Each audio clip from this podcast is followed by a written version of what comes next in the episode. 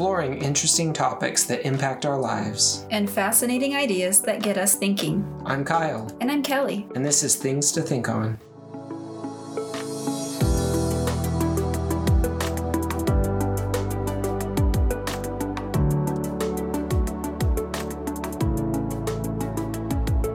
So, Seinfeld is one of my favorite TV shows of all time.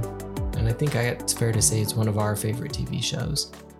And George Costanza, throughout the series, he has many, I think, recurring uh, jokes or or themes or things that he does. And one of them that starts very early on is the idea that we're living in a society and one of the very first episodes, or one of the very early episodes, they're in a uh, Chinese restaurant and he's waiting for a telephone. And as he's standing there, uh, kind of waiting in line for the chance to use the telephone, a woman comes up and basically, as soon as it's free, steps ahead of him and starts using it. And he, of course, gets very, very upset as George Costanza generally does and tells her that he was he's been waiting in line and he he needs to use that phone for a very urgent phone call. This of course was in the days before everybody was carrying cell phones and and things like that.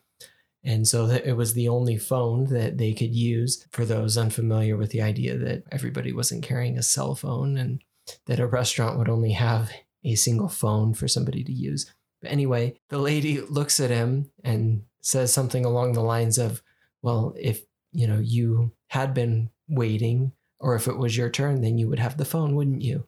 And he turns away absolutely furious and red-faced and clenches his fists and grits his teeth and shouts, "We're living in a society where we should act civilized." That's kind of the the beginning of a, a few times when he kind of repeats that mantra Another time later, he asks somebody, I believe they're in an airport or a train station or something like that. And he asks somebody uh, what time it was. The gentleman points to a clock in the distance and tells him he can go look at the time over there. And he is a little bit befuddled and says, "You're but you're wearing a watch. You know, can you just tell me what time it time it is?" Again, this is in the days before everybody was carrying a cell phone, which is a little bit hard for probably all of us to imagine not being able to know what time it was. But the the gentleman doesn't want to look at his wrist and tell him what time it is. You know, again, points him towards the clock on the on the wall in the distance. And George tries to grab his wrist just to see what time it is, and, and the man jerks away and and walks off. And George screams after him, We're living in a society. We should act like civilized people.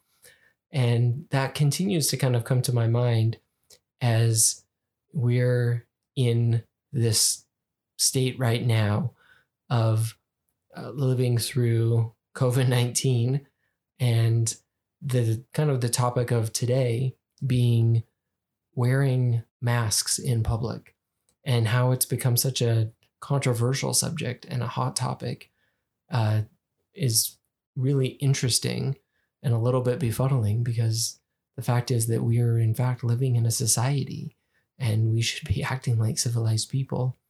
And how that has become such a charged topic is really interesting and really fascinating. So that's what we'll be talking a little bit about is masks and society. So with that, why don't we talk a little bit about what makes up a society and why we might be expected to have certain rules to govern society and expectations. They may not be laws, they may not be mandated, but they're still important. So I have kind of this framework that I've been working out in my mind. And I'm obviously no sociologist or social theorist. You're laughing. That's certainly the case. Well, so, I'm laughing because what is a so- social theorist anyway? Is it not someone that just theorizes about social things? I guess in that case. Uh, well, I'm I'm sure that there are those who have done much more theorizing and much more sociologizing. so I will defer to those much more immersed in it than me. Experts. Yes. But as I, I think about it, um, the first thing I kind of go back to is this idea of I read an article, um, I think it was a while ago, and I I can't even recall exact the exact article, but somebody had asked Margaret Mead kind of the foundations or the the very beginnings of uh, civilization or or society. What were those? And she responded uh, something along the lines of the very first signs of that were the healing of a broken bone and the idea that uh, you know somebody wasn't just left to fend for themselves or die because they couldn't take care of themselves and that that was one of the very first signs of early society and early civilization because that sort of thing prior to that would have meant certain death not being able to to hunt or get food and that for me kind of makes up the the basis of um, what I kind of think of as social foundations, and that's kind of at the core of my beginning theory is this idea of at its heart, you know, we have these social foundations or social principles that kind of govern us taking care of each other and taking care of our very core needs. And at, at its heart, I kind of think of that as the immediate group around us, whether that's family or um, our very, very local community. That's kind of the foundational group that I think of. And then, kind of going out from there, I think of it as an interaction between families or tribes or communities. And that being kind of governed by social norms or traditions. So we go kind of from like social foundations to social norms as we kind of expand out our group, expand out this circle, and then going from there out into where I think we kind of need to be governed by more of what Hobbes referred to as like a social contract. So once we get out beyond our communities interacting, so you know, various communities interacting between each other, far more distance and far more complex groups and communities having to have some sort of uh, social contract where you know, we it, it's not just norms and traditions but actual government or something to that effect where you know we give up certain amounts of freedom in order to retain certain freedoms. And that's kind of where the idea of a social contract so going from like social foundations to social norms to social contracts out as, you know as society gets more complex. So yeah, That's what you're describing is really like the breakdown, the, the difference between society and civilizations. Um, society would be that more local group, um, sharing cultures and thoughts and ideals. They're more your community members. Um, and then civilization is that larger scale where you're going to need more social contracts. So you've got the societal norms within your society. And then as you get bigger, you may be talking about your country at that point. Then you're you're talking about a civilization, right? So uh, society to me and you would really be, you know, on a much smaller scale, it would be Utah because that's the state where we're living in. But obviously, we live in the greater Salt Lake City area. So that's our society. And we have our certain social norms that are kind of expected due to the culture that we are surrounded in. And um, then when you get a little bit bigger, start thinking in terms of the greater civilization, that's where we start to think about social contracts, bigger expectations. May not necessarily be laws, but a lot of times they are. And they're needed to uh, ensure that we're able to all work together smoothly. Society is cohesive and safe and we're giving up a little bit of freedom in order to enjoy more freedoms as a whole and more safety together. So, with that, I think this idea of social norms is very intriguing because it kind of starts to get into the this topic and this idea of wearing masks. But I guess before we jump into that, you know, maybe we could touch on the idea of some social norms and some social traditions, what they are, why they're important, I guess how they help us, and then we can kind of dive into the topic of masks a little. So, for you, what are some social norms and why are they important? Yeah, I think for me, it may even be a little bit different because I didn't grow up in the same region as you did. You grew up here in Utah, and I grew up in Southeast Texas. There's quite a few social norms where I grew up that are different than here. One of the social norms down there I actually had to drop because it's not acceptable here. And that was uh, when I'm speaking to anyone that I am unfamiliar with, I would refer to them as sir or ma'am. Um, it's a sign of respect in Southeast Texas to do that. And it's very much expected, especially if you're talking to someone that might be uh, more senior than you are. And so when I moved here, I was, um, I did that for years and more than once was met with some frustration that I did that. I think that um, when you're not used to that particular social norm, it could be misconstrued. And that's what was happening. And they were thinking that I was uh, insinuating that they were old by calling them, it was usually ma'am that was more offensive. So I learned that I needed to drop that particular social norm. But there are other social norms that I grew up with that I think are still really acceptable everywhere. I notice it more when I'm at home. And that's kind of maybe more old fashioned norms like uh, giving up your seat to someone who might need it more than you, whether that's um, when you're in a waiting area or maybe you're in public transportation or something like that. It's not necessarily required. Obviously, no one's going to kick you out of your seat. You were there first.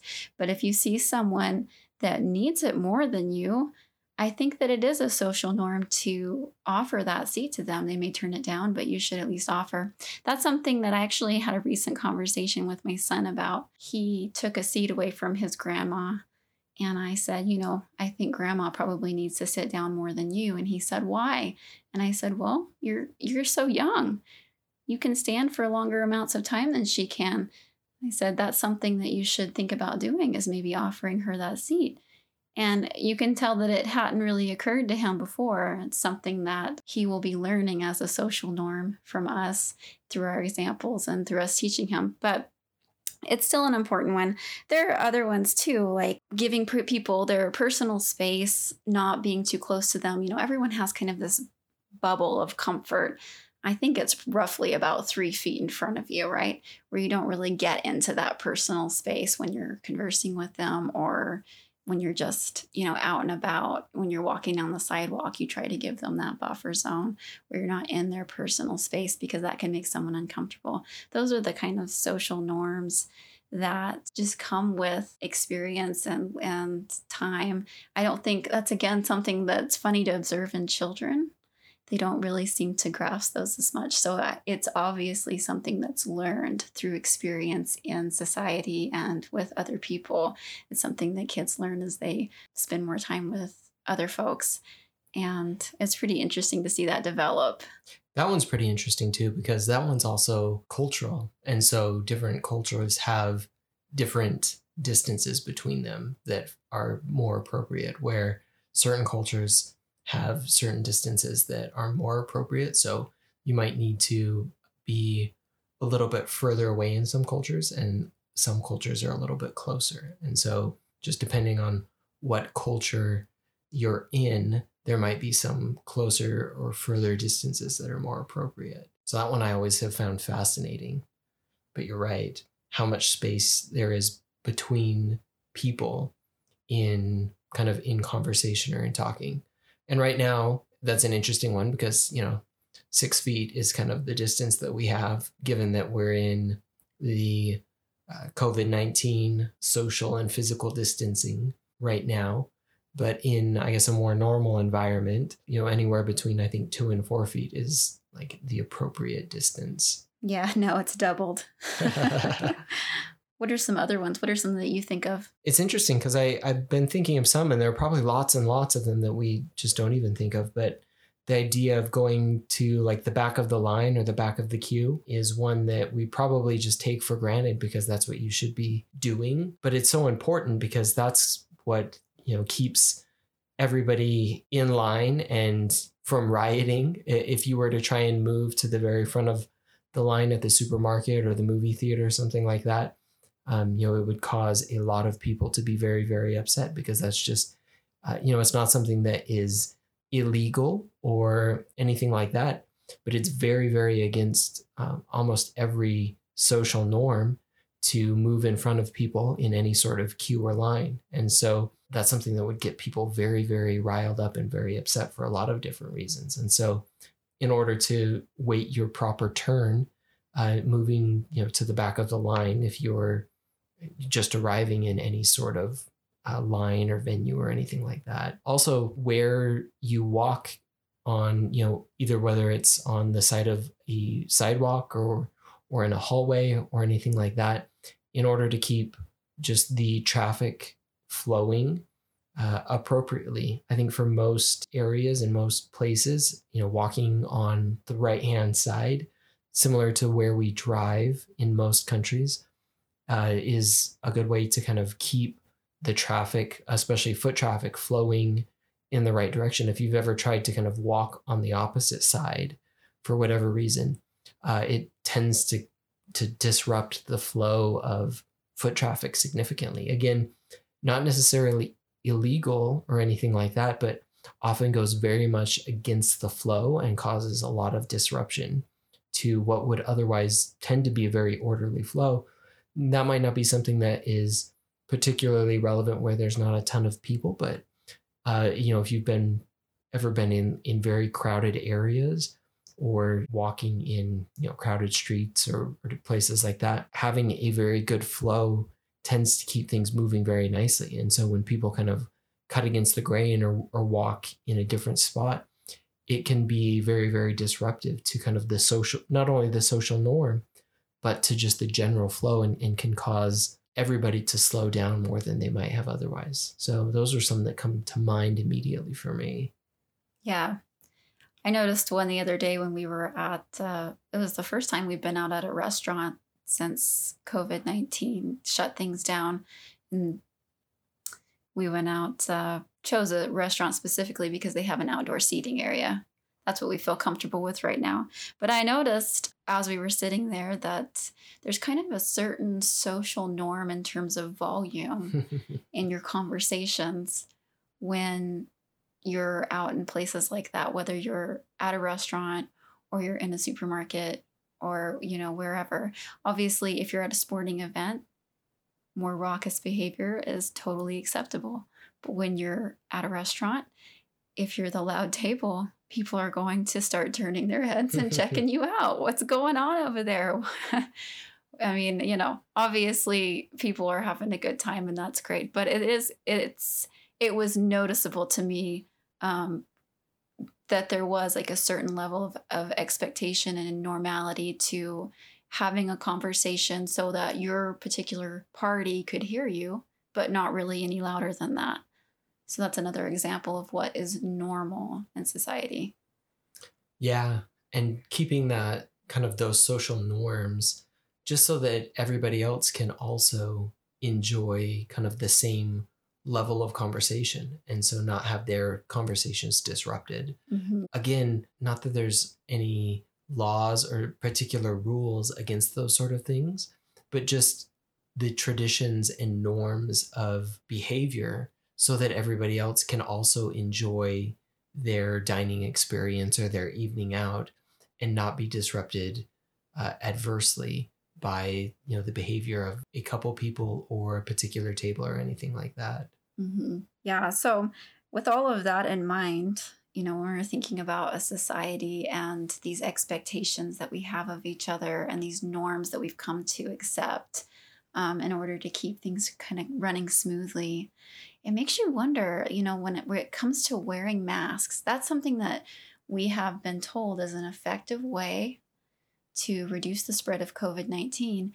And yet it's, it's become a really charged subject where people feel very strongly one way or another whether or not they think masks should be worn in public or whether or not they shouldn't be, whether they should be mandated, whether they shouldn't be. Why have masks become such a charged issue in our society? I think that's it's really interesting and it's been really difficult because right from the start, it seemed like such an obvious thing that wearing masks would be a good idea, given the fact that most colds and flus and infections like this are spread through uh, coughing and sneezing and uh, airborne methods like that, that wearing some sort of facial covering would be an effective way not only to stop the spread from yourself, but also to avoid contracting it if possible.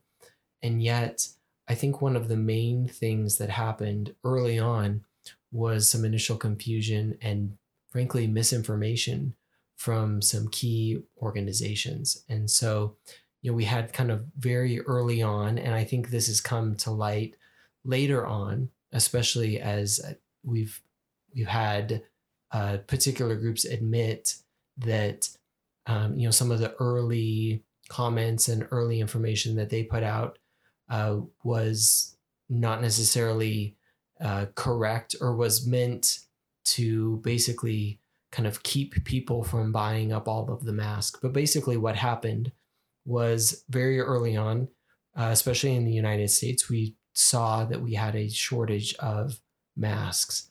And in order to keep most of the public from going out and buying up what we had and kind of stockpiling it, we had organizations like the CDC, the World Health Organization, saying somewhat uncertainly that masks weren't going to be helpful for the general population. And we later had uh, folks like Dr.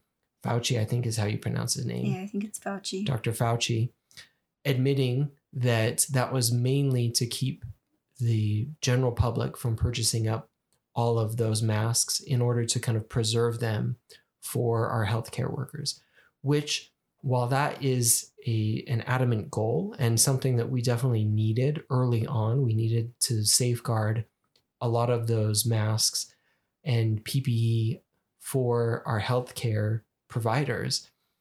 That very early misinformation has basically kind of stuck in the minds of I think a lot of people and has kind of caused a lot of folks to stick to the idea that masks aren't an effective way of guarding against the spread of COVID 19 and hold to that idea regardless of any new information that, that has come out, which I think is incredibly, incredibly unfortunate because one, common sense kind of dictates that wearing a mask is a good idea uh, because spreading, you know, you're going to spread it through just general breathing out through coughing, through sneezing, and you're going to be breathing it in through people who have coughed and sneezed and uh, breathed out the virus into the air. That is how it's mainly spread, or at least one of the main ways that it spread. Yeah, early on, they were even saying that they didn't think that it was really airborne and that it was more contact right? See, this is the problem with experts having really strong opinions on something that they're not really an expert in yet because it's so new. but that information just wasn't available yet.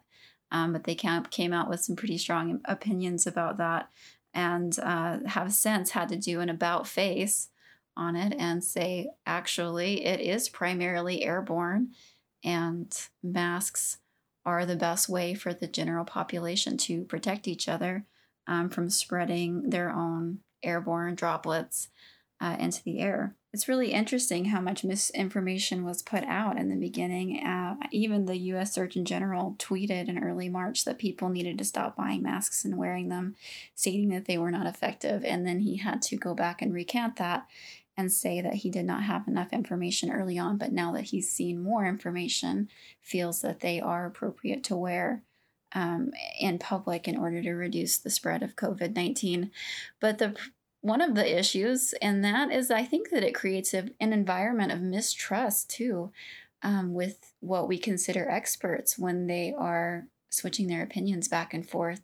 And I think that in addition to just hearing the wrong information right out of the gate, now when they hear the right information, maybe it's not as trustworthy because opinions have changed if it wasn't right the first time, why would they believe it the next time? I think that's an additional issue that we're dealing here, dealing with. Yeah, it really reminds me of uh, the Spanish flu in 1918. So, for any of you who are familiar with kind of the history of what happened then, I'll give a, just a very brief account of it. Um, you know, the Spanish flu was one of the worst outbreaks of influenza in modern time, and it was absolutely devastating. Uh, and it happened at probably one of the worst possible times.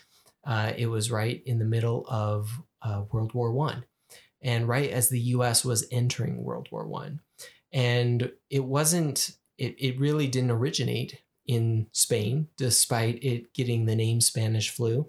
It actually most likely originated here in the United States and was spread all throughout the world as the US mobilized for World War One and as our troops uh, were preparing to go overseas.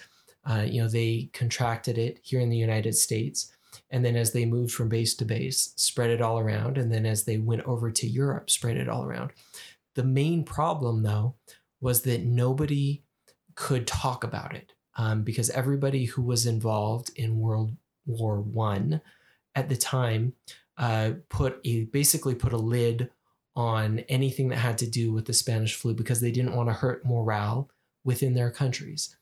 And so all press uh, were basically ordered under penalty of being imprisoned not to talk at all about the Spanish flu. So anything that you saw, uh, especially coming from health experts, was that you know we had a very good handle on it. It was on the decline. There was nothing to worry about, and that was what was coming out constantly from health experts, from the government, was that it was nothing to worry about. It, everything was fine, and that uh, you know people should go about their business and that sort of thing. And so it wasn't until the Spanish flu actually got to Spain, who wasn't involved in World War One, that they they started to actually talk very openly about it. And that's how it got its name was, you know, Spain wasn't involved and so they felt free to talk about it. And so people started calling it the Spanish flu, thinking that it had kind of originated there when in fact it hadn't. And so this idea of misinformation and and eventually you know everybody could see that it was not under control that it was not going away and that it was really really devastating far more devastating than uh, covid-19 has been you know to the to the order of uh, 50 to 100 million dead by the end of uh, the outbreak which is just absolutely devastating. I, I i don't really have words to describe like the magnitude of of loss that that, that is but you know, one of the the real atrocities of it was just the misinformation that happened very early on and throughout that people lost absolute trust in anything that anybody said about it. And that you know that was one of the the main lessons that came out of it that unfortunately we haven't learned and continue to uh, feel the pain over. And you know this will probably be another podcast episode things that we need to learn from COVID 19 mm-hmm. and lessons from the Spanish flu and from COVID 19 that we need to learn. But that's definitely one of them is that when you put misinformation out there, or at least information that you're not certain about, that's going to have very long and difficult repercussions. And I think that's one of the things that, like you you said, Kelly, that we've seen here is that when you come out with something that is incorrect, like masks don't work, there will be a lot of people who either hold on to that or when you come back around to say, you know, we definitely need to wear masks. This is how, you know, we get back to normal. Is everybody doing this thing? Then there will be a lot of people who just don't either don't know what to believe or who, you know, will hold on to the earlier information or just throw their hands up and say, you know, whatever, you don't know what you're talking about. And, you know, we end up in a situation where they are unwilling to wear masks because of you know the early information that was wrong or incorrect or even a, you know possibly attempted for the right reason to preserve masks for those who needed it most. And there's no denying that our doctors and nurses and frontline healthcare personnel needed them the most. But coming out forthrightly and saying that would have definitely been the right thing. And you know being very open and honest that you know, masks work, they're effective, but that's why we need them for our doctors and nurses first. and you know we will work as hard as we can to get them into the hands of everybody else as quickly as possible but you know please help us get them into the hands of doctors as early as we can uh, while we work to get them into the hands of everybody else would have been a far better message than no they're not effective and you don't need them Yep. So maybe we should talk a little bit about why it is important to wear masks when you're out in public, the effectiveness of them. We now know we've had lots of studies that show solid evidence that wearing masks is effective. The CDC has put information out that says that even wearing cloth face coverings are recommended as a simple barrier to help prevent respiratory droplets from traveling into the air and onto other people. So, this fabric mask, or if you're able to get disposable masks, any kind of face covering is going to cover your coughs, sneezes, but not just that. When you're talking, anytime that you're breathing through your mouth, you are expelling droplets into the air. And this mask is going to help to reduce its spread into the air. That's the whole idea. And when you combine that with social distancing, the effects are dramatic. I think you have some statistics about mask wearing and how much it can help reduce the spread. Yeah, according to the National Governors Association and and the New York Times, uh, you know, states where uh, mask wearing is, has been mandated, new cases of COVID 19 have fallen by 25%. States where it is not mandated in public, coronavirus cases have risen by 84%. And that is as of June 20th. And so we can see that simply using masks and wearing them in public is an incredibly effective way for us to both get back to normal while helping to lower the number of cases that we have of COVID 19 happening. And so it's it's one of the simplest ways, but also one of the most effective ways for us to be really helping everybody within our society. Again, you know, we're living in a society to, you know, be able to effectively get out um, and not, you know, continue in this never-ending state of of a lockdown while limiting the number of cases that we have of COVID 19 spreading. Yes, and I think that this is one bit of information that has been consistent from the beginning and it still holds true. And that is that we do not want, nor should we, overwhelm our healthcare capacity. That is the whole idea of uh, reducing the spread. It's it's really not about prevention, though that would be great. Um, it's more about managing how many people are sick with it all at one time. And as we continue to have a rise in cases, we come closer to overwhelming our healthcare capacity, which will, in effect, raise mortality rates. I mean, there's just really no way around that. If you don't have enough uh, hospital space, if you don't have enough equipment to treat people um, in the hospitals, then you're not going to be able to save as many lives when they are in that point of of needing urgent care. And that has been something that has been a consistent message from the beginning is that we want to try to control the speed of spread of this virus so that we can make sure that when people need hospital care they're able to get it. Yeah. And I think that there's for me uh, really a couple things that it comes down to as far as why we should be wearing masks. And you know you you brought up really a key thing there is one limiting the spread so that we can limit the mortality and limit the strain on our healthcare system. I alluded to one a second ago in basically you know starting to reopen our economy you know we've been shut down for a long time. Mm-hmm. and that's been i think wearing on a lot of people. And it's been incredibly difficult for businesses for individuals. And surprisingly and this is one that continues to be kind of hard to wrap your head around is that you know wearing a mask is a definite way to be able to both limit the spread, to limit the impact that the virus has on everybody, while also starting to reopen businesses, on getting people back to work and getting people back out to their jobs and, and to to the economy basically. And yet it's it's such a controversial thing, um, such a basically small thing, but such a controversial thing, and that's something that is it feels so difficult to like fully comprehend like why is this such a hard thing to do when the benefits of it are so large for so many people mm-hmm. yeah it all goes hand in hand with each other i mean for us to be able to sort of go back to more normal activities um, there really just needs to be a large portion of the population understanding that we need to wear masks. That keeps us from having to shut down the economy again because we're straining our healthcare system. That's the point where the government starts to step in and say, hey, we cannot overwhelm our hospital capacity, so we're going to have to put mandates back out there for you folks because, you know, we're spreading it too quickly. If we want to not get to that point, wearing masks is the key and that will allow you to be able to keep going out into the economy and and doing those activities that you need to do safely.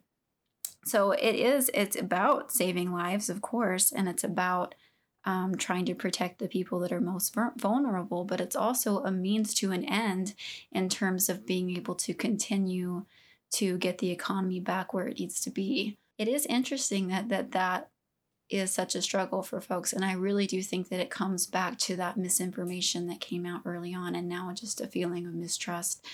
Um, I hope that as more information keeps coming out that is consistent, as more studies that show consistency, um, that more people will be able to see that they can trust that information and that they will do that. And in addition, this is something that our our uh, local government, our governor and uh, lieutenant governor have said multiple times that wearing the mask is a sign of respect, that you care about your neighbor's well being, um, and that you're willing to give up a little bit of your personal comfort in order to um, keep your neighbors and those that you're interacting with in your community safe. Hopefully, with that consistency and information coming out, and also with this desire to you know come together as a community to be able to work through this difficult time we will be able to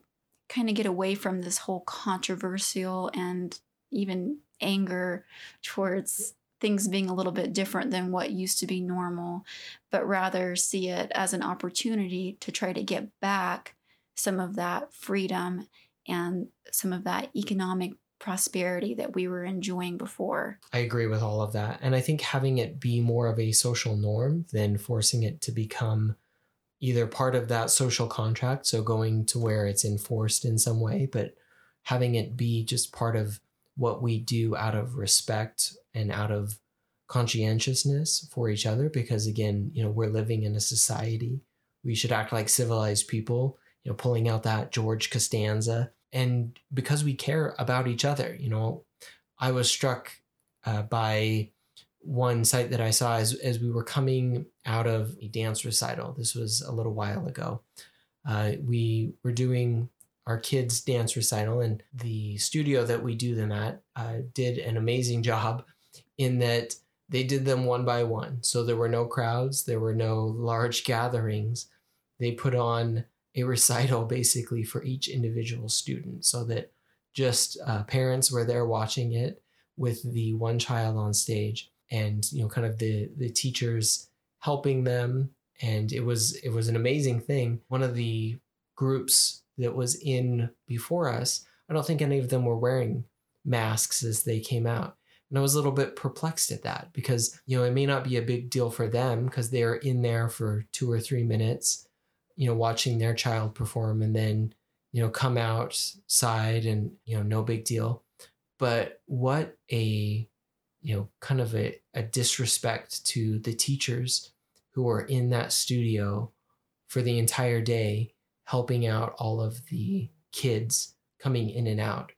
you know, I, I thought it's basically saying, you know, we don't care that you're going to have to be in here all day long. And, you know, we're far more important than you and what you're doing for our kids. And, you know, just being able to think beyond yourself that, you know, your few minutes of discomfort isn't as important as the health and well being of everybody around you and the people who may be sacrificing a lot more than what you're doing for maybe just a few minutes, you know, whether that's uh, doing, you know, a quick shopping trip, uh, you know, the people who are there all day in masks, making sure that they're safe and healthy, or the teachers who are in the recital room all day long, you know, breathing that air, you know, that they're not exposed to anything because you're, you know, you're wearing a mask. You know, it's a sign of respect.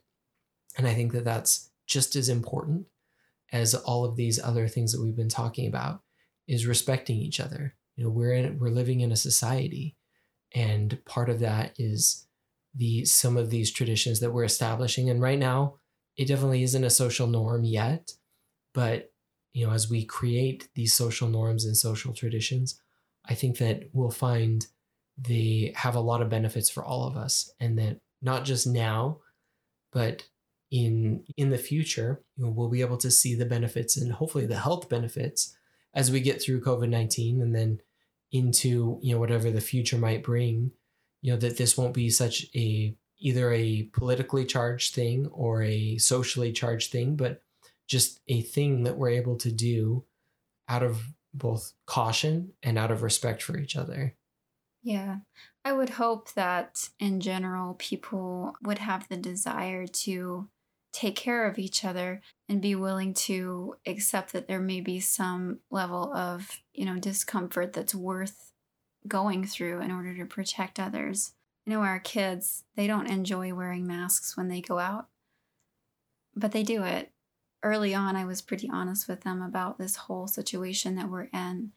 And I told them that we don't know for sure. This was really early, really early on we don't know for sure. There's some different information out there, but we think and we're feeling pretty confident that wearing masks will help to reduce the spread of this virus. And I explained to them by telling them that um, the people who are most vulnerable so far that we know, um, and we're dealing with a lot of unknowns here, but that we know of are people like his the, their great grandma that is in the nursing home they have multiple great grandmas, actually. People like her and even their own grandparents, you know, that are 65 and older. I explained that their grandparents and other people's grandparents would be the most vulnerable. And I said, if wearing the mask is going to help other kids keep their grandparents, do you think it's worth it? And they looked at me with wide eyes and nodded and said, yes that is definitely worth it. And I think that if a four year old and a six year old can get it, and then they wear it and they don't complain, ever since that conversation, they have not complained about it. They wear it, and I think that it's something that's true. When you're dealing with something that has such a level of uncertainty, err on the side of caution with your neighbors, with your community. Even if it is a little uncomfortable, just err on the side of caution. You know, I think that you would do that with a lot of other things to try to take care of people. It's it's a, such a small thing. And now that we're having more consistent information coming out and lots of studies showing that they are effective, um, even the cloth homemade ones are still quite effective in reducing the droplets that are in the air, and that this is a highly airborne virus. Um, all of that I think it, it's something that I hope that people will become uh, more open to it and that this message will start to resonate inside them that um, that they do want to help take care of their neighbors, their community, and make no mistake, what you do has far-reaching impacts this sort of thing spreads so quickly and uh, exponentially. So, what you do does matter. Your individual contributions to society matters. Um, and I'm sure that a lot of those things that you do are wonderful. Let's make that one of them as well in terms of taking care of our neighbors. Let's do it. Yeah. You guys are awesome. Makes me think of Mr. Rogers. Won't you be my neighbor? Hmm. We'll end this discussion of social norms with one more anecdote from Seinfeld on saying bless you after sneezing. Uh, another favorite of George Costanza. So early in the series, he and Elaine are out to dinner and they are on a double date. And uh, one of the the lady from the other couple sneezes, and after waiting for a moment, uh, you know George tells her, "God bless you," because that, of course, is the you know thing the thing to say after somebody sneezes, and then he kind of jokes uh, that the husband you know didn't say it, and that of course sets him off, the husband off, uh, that you know he he's made a big deal of it uh, that he didn't say bless you after his wife sneezed. And um, you know he asked george that if he thinks he's special because he says bless you after somebody sneezes. And george of course says no i don't think i'm special at all. In fact my mom my mother told me that i'm not special. You know so after making a huge deal of it george goes back to jerry's apartment and they're conversing about this whole bless you incident. And Jerry's, of course, discussing it with him. And they're analyzing the whole event, discussing the social norm of it and how, you know, making sure that George, if he was in the wrong or in the right. And uh, Jerry asked him if he waited long enough between the sneeze and saying bless you in order to give the husband time because obviously it's the husband's option to say bless you or not. George, of course, says that he believed that he gave enough gap and that the husband passed on the option to say bless you. And so that bless you was up for grabs at that point. And at that point, uh, you know, George took the option and said bless you. And, uh, you know, Jerry then asked the question, well, maybe she's a multiple sneezer. And you know, the husband was holding in abeyance his bless you until the series was done. And George, of course, he thinks about that and says, no, no, no, she, you know, she's a single sneezer. She sneezed later. And the husband, you know, didn't, he didn't say bless you with that one either. She's definitely a single sneezer. And so, you know, that of course sets off a whole series of events for the entire episode uh, that, that spiral downhill for everybody, really. but the norm of saying bless you after somebody sneezes, another social norm that is a, is an interesting one. And of course, they talk about that, where it even came from, and why we don't say something like, you're so good looking after you sneeze, or, or something to that effect. But we'll end this episode on a, a fun Seinfeld reference. So thanks for listening, and we will see you again next time. Yep.